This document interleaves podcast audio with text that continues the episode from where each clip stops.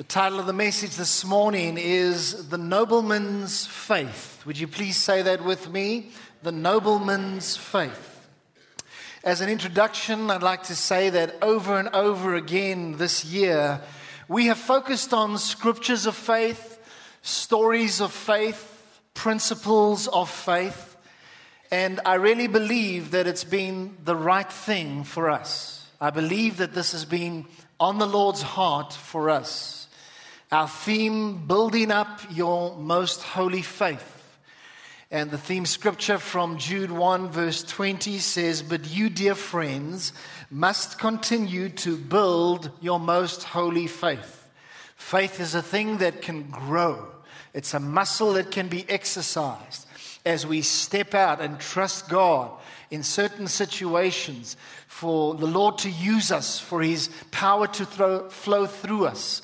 And so we need to be growing in our faith. Now let's look at a story that speaks about operating in faith.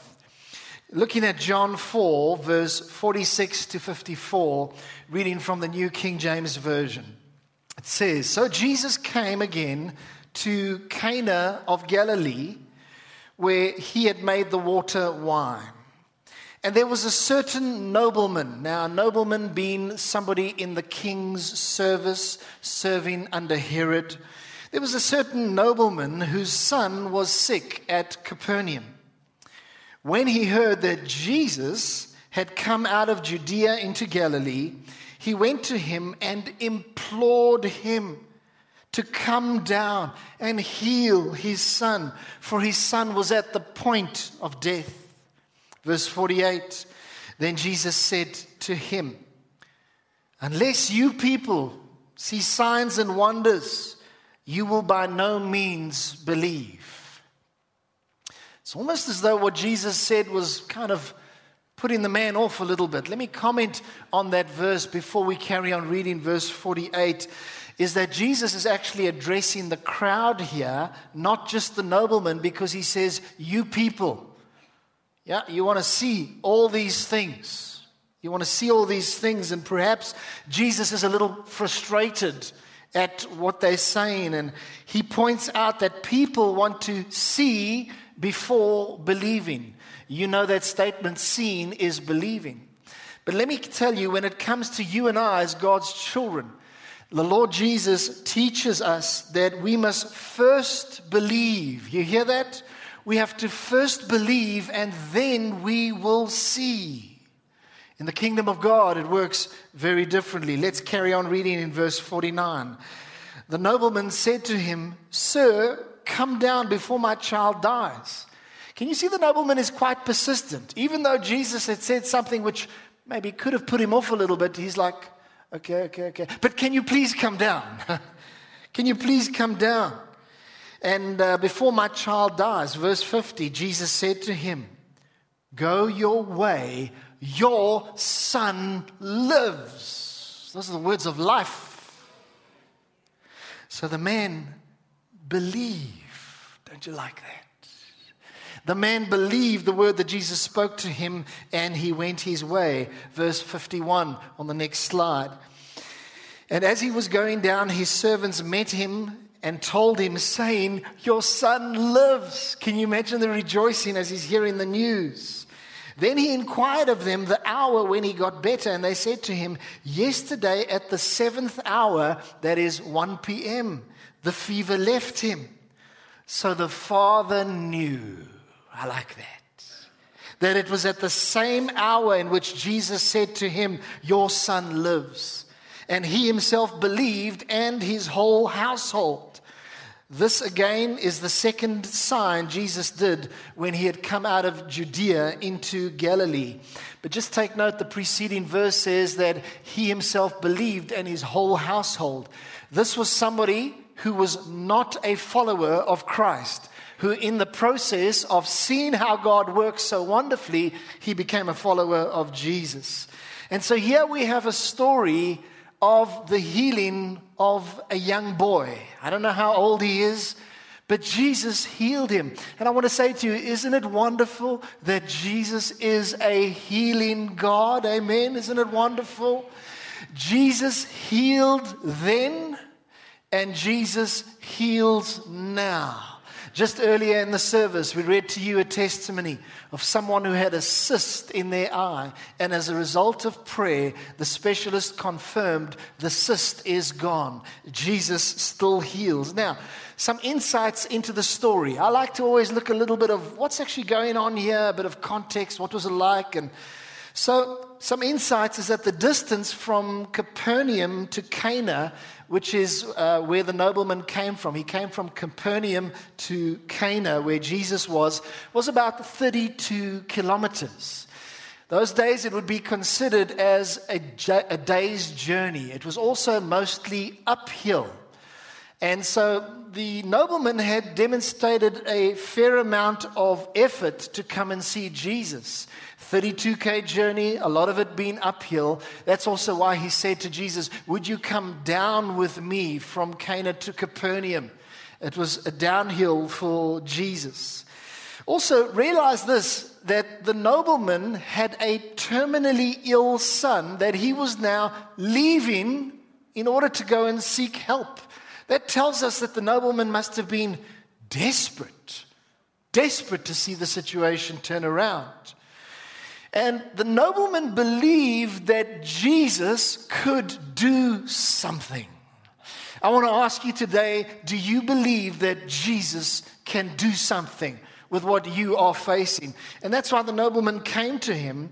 And actually, he was quite persistent, this man. He was quite persistent, and actually, that's a sign of true faith. Another comment is that the nobleman, he was of the opinion that Jesus would have to come in person and be physically present at the bedside of his son in order to heal him. But as it turns out, that wasn't necessary. Now, three points I'd like to share with you. Number one, in desperate situations, even at the point of death, God is fully able to bring healing and breakthrough. Please say that with me, out loud together. In desperate situations, even at the point of death, God is fully able to bring healing and breakthrough. Do you believe what is said there? Because it's based on scripture.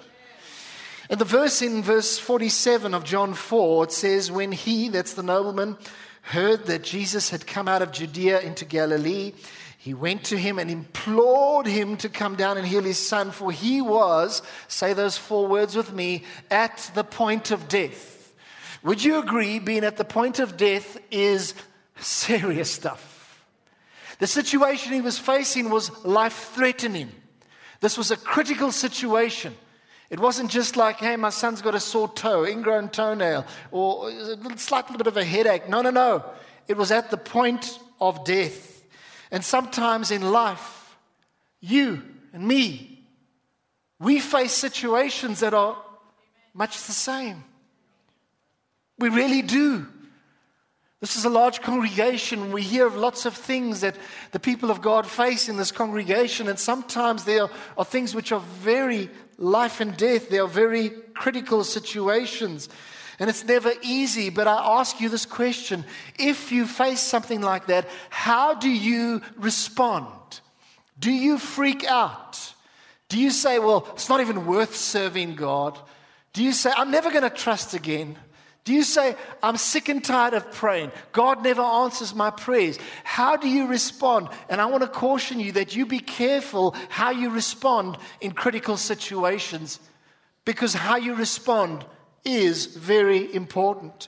So, do you respond by freaking out or do you say that God is my fortress and He is my shield and I serve the God of the breakthrough?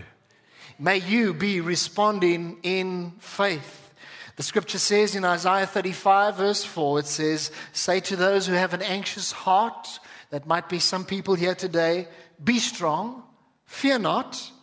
Behold, your God will come with vengeance, with the recompense of God. He will come and save you.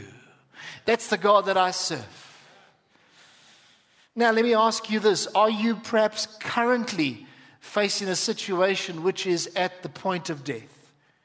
Maybe for the vast majority, not at all.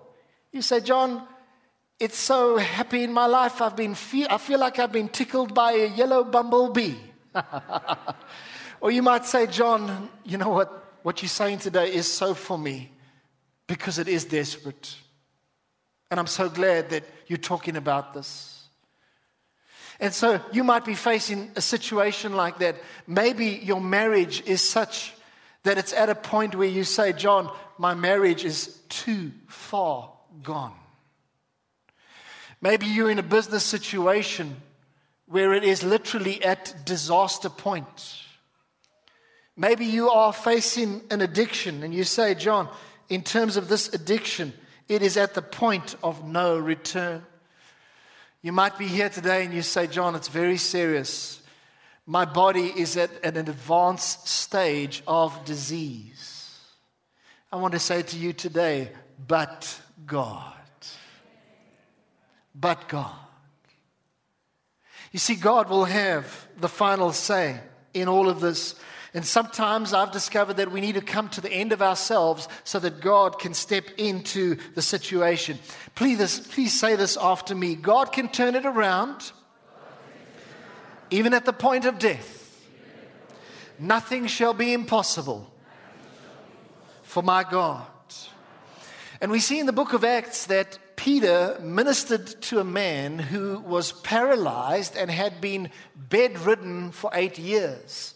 The scripture is found in Acts 9, verse 34. And Peter said to him, Aeneas, Jesus the Christ heals you.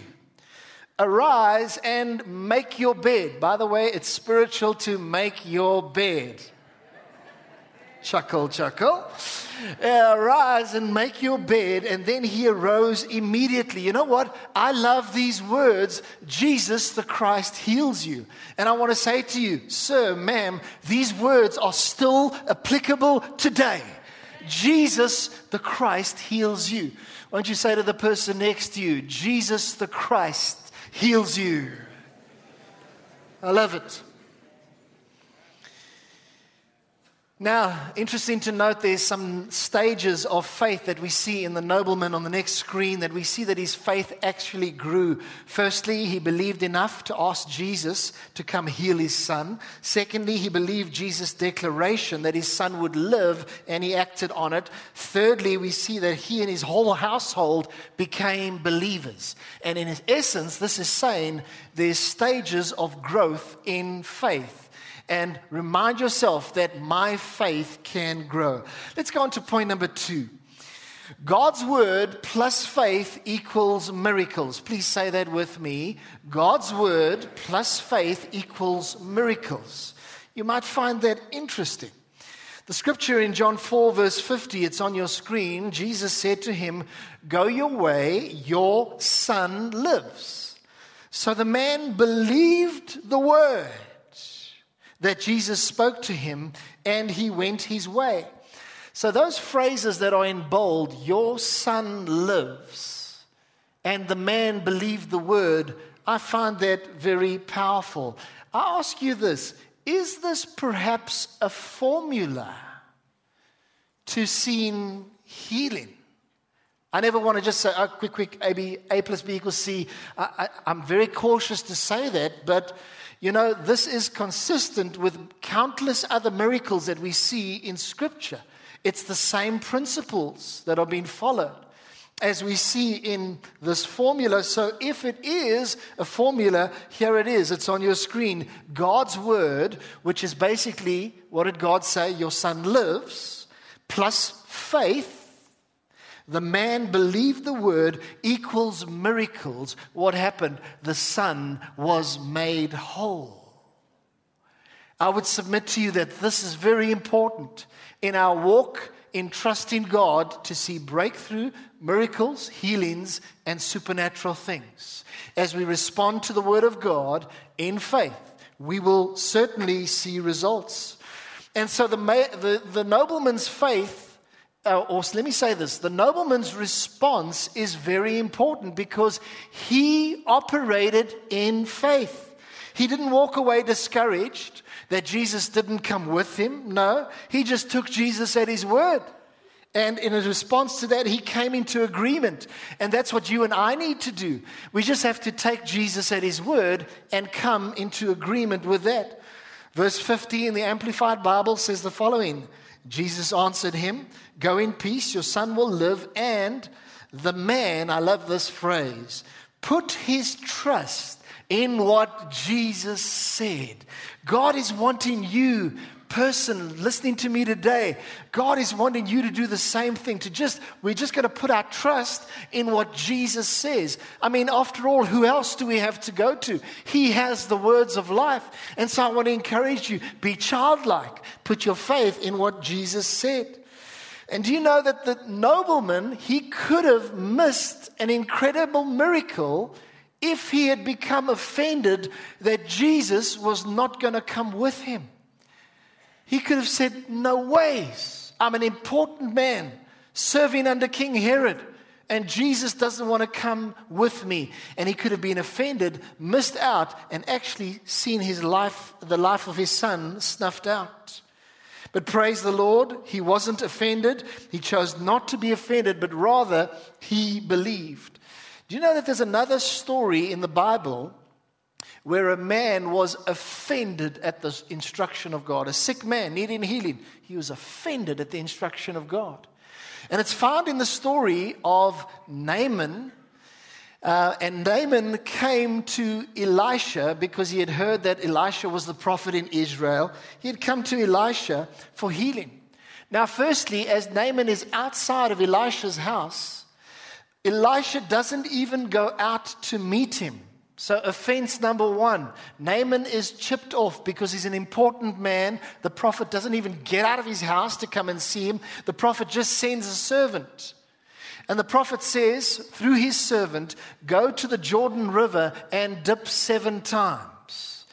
And how did Naaman respond to that? Well, the bottom line is he was furious. He said, The rivers of Damascus are better than any of the rivers of Israel. I got better rivers from where I come from. Don't come and tell me this nonsense. I must go dip in that river. Not even as clean as my river. Wow. He was offended and he went away. As he's busy going away, his servants beg of him. They say, Sir, please, just obey what the prophet has said. And so, I don't know, kind of under duress, but at least he did obey. He goes and he dips seven times in the Jordan River, and he is healed of leprosy. Instantaneously, he's healed of leprosy. And the scripture says about it that his skin became as healthy as that of a young child. Don't you like the fact that God does a proper miracle? Amen. Come on, say amen. He does a proper miracle. And sometimes you and I can be disappointed when we don't see the breakthrough in the way we expect it to come. I want to encourage you obey anyway. Obey the instruction of the Lord in any case, and you will see the results. The important thing is that we just take Jesus at his word and obey. Period. That's the important thing. Because, yeah, the nobleman obeyed even without any visible proof. Jesus just said, Your son lives. He couldn't see that his son was better or alive and well and everything was fine. But nevertheless, at your word. Reminds me of the disciples. They're in the boat, they can't catch anything. Jesus said, Put your nets on the other side. And they say, Nevertheless, at your word. And they put the nets on the other side. I want to tell you, as we exercise our muscles of faith in order to see breakthrough, obedience is absolutely important. And so when you without seeing any visible change, act on what God says. I want to tell you that is faith in action. It is. Now, the initials BMW, I wonder what that means to you. How about this? Believe my word. Say that with me. Believe my word. All the BMW uh, drivers are very happy about that one. Point number three it's amazing. At the same time you pray here, God can heal there. Think about that. God can use you to see answers to prayers far away from you. In this story, it was not necessary for Jesus to be physically present to perform the miracle. Because here's the thing God is omnipresent. And God is omnipotent. This means that He is present everywhere and that He is all powerful.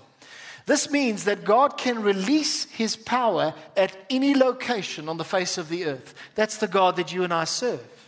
I love that. He can release His power anywhere because He's omnipresent and omnipotent. And verse 52 and verse 53 in John 4, it says, Then he, that's the nobleman, inquired of them, the servants, the hour when he got better. And they said to him, Yesterday at the seventh hour, 1 p.m., the fever left him. So the father knew that it was, look at those words, at the same hour. I love that. At the same hour in which Jesus said to him, Your son lives. And I just love this because this is the way our God works. God is not limited to the limitations that you and I might have. But as we pray to a God who has no limitations, we can see things beyond the natural, things which are supernatural. Come on, say amen. And also, the healing here that took place, it was not gradual. It was an instant healing. At the same hour, the fever left and the boy was healed. Sometimes healings are gradual. But praise the Lord, it's so exciting when a healing is instantaneous. So, folks, I guess in my humble but accurate opinion, just kidding, that's a joke, this would be called a long distance miracle. Do you realize that your God does long distance miracles? And as far as I'm aware, this is the only such instance, uh, sorry, there's only one other such instance in the New Testament where there was this kind of a long distance miracle. It's when Jesus healed the centurion's servant. It was the same basic thing that took place. Uh, listen to this statement, it's on your screen. Distance was no problem because Christ has mastery over space. Won't you say this after me? God can do long distance miracles. I believe it in Jesus' name. And by the way, I've often heard testimonies of this where God wakes up somebody in the middle of the night, waking up 2 a.m. You don't know why you're awake. There's a person on your mind, and you pray for that person. They could be in another country, and you pray for them, and you go back to sleep 20 minutes later, and a little while later, you discover that in that very same hour that you prayed, God was protecting that person from a severe situation. And this should actually encourage us in our prayer life to realize you don't have to be geographically present. You can pray in your life group. You can pray in your quiet time. You can pray from where you are and see dramatic changes further afield. You and I can pray right here and we can see a drought turned around in the Western Cape. We don't have to go to the farm with the most severe drought to pray there. We can pray here because God has mastery over space. So let this encourage your prayer life. Be convinced that your prayers are just as effective as if you were there in person. End of telling you a little story. So, a few years ago, I go to visit one of our members in hospital. I can't even remember what the exact situation was, but it was serious. And, and uh, usually they allow pastors to visit outside of the uh, visiting hours. And so here I am, I'm ready, I'm outside of visiting hours, wanting to go and visit and pray for this member. And I encountered one of those sisters. You know, one of those sisters, they look like they've got big forearms like this. They've got a couple of pips here, maybe a chip as well. and uh, this was quite a mean looking sister. If I'm not mistaken, don't quote me, but she may have had a moustache as well, but I'm not sure. Anyhow, she was very, very firm. So I said, I'd like to see so and so. I'm the pastor. I'm here to pray for them. And she said, uh, Sorry, Pastor, you cannot come in right now. It is not convenient. You can just pray from outside in the waiting room. pray in the waiting room. Okay. So I must say, I was, if I'm honest with you, let me just tell the truth and shame the devil, I was slightly annoyed at what she said to me. Slightly annoyed. But you know what? She was right. she was actually right because the distance makes absolutely no difference. I understand that maybe if the person saw me, and as the pastor, it does bring comfort by having the, per, the presence of, of somebody there to pray for you. But in terms of the actual breakthrough, it makes no difference whatsoever because our prayer is no less effective from a distance.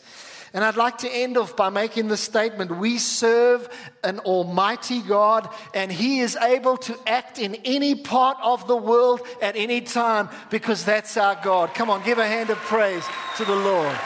Come on, say hallelujah. Praise the Lord. Let's stand. Let's stand as we pray. Father, I thank you that your message to us concerning faith is coming through. Lord, would you still continue to help us build up our most holy faith? I pray that your people, as they encounter situations that require prayer in this week, that we would pray with more faith, that we would come into agreement with you, just take you at your word and believe you and act, period. And we say that God, you are greater. You are a miracle working God. You're a deliverer. Your power is endless.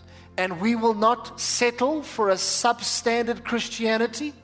We will endeavor to push forward and see everything that you have in store for us. I declare over the people of God faith is rising. And we thank you, Lord, in the mighty name of Jesus. And we all say, Amen and amen. God bless you, everybody. Have a wonderful Sunday.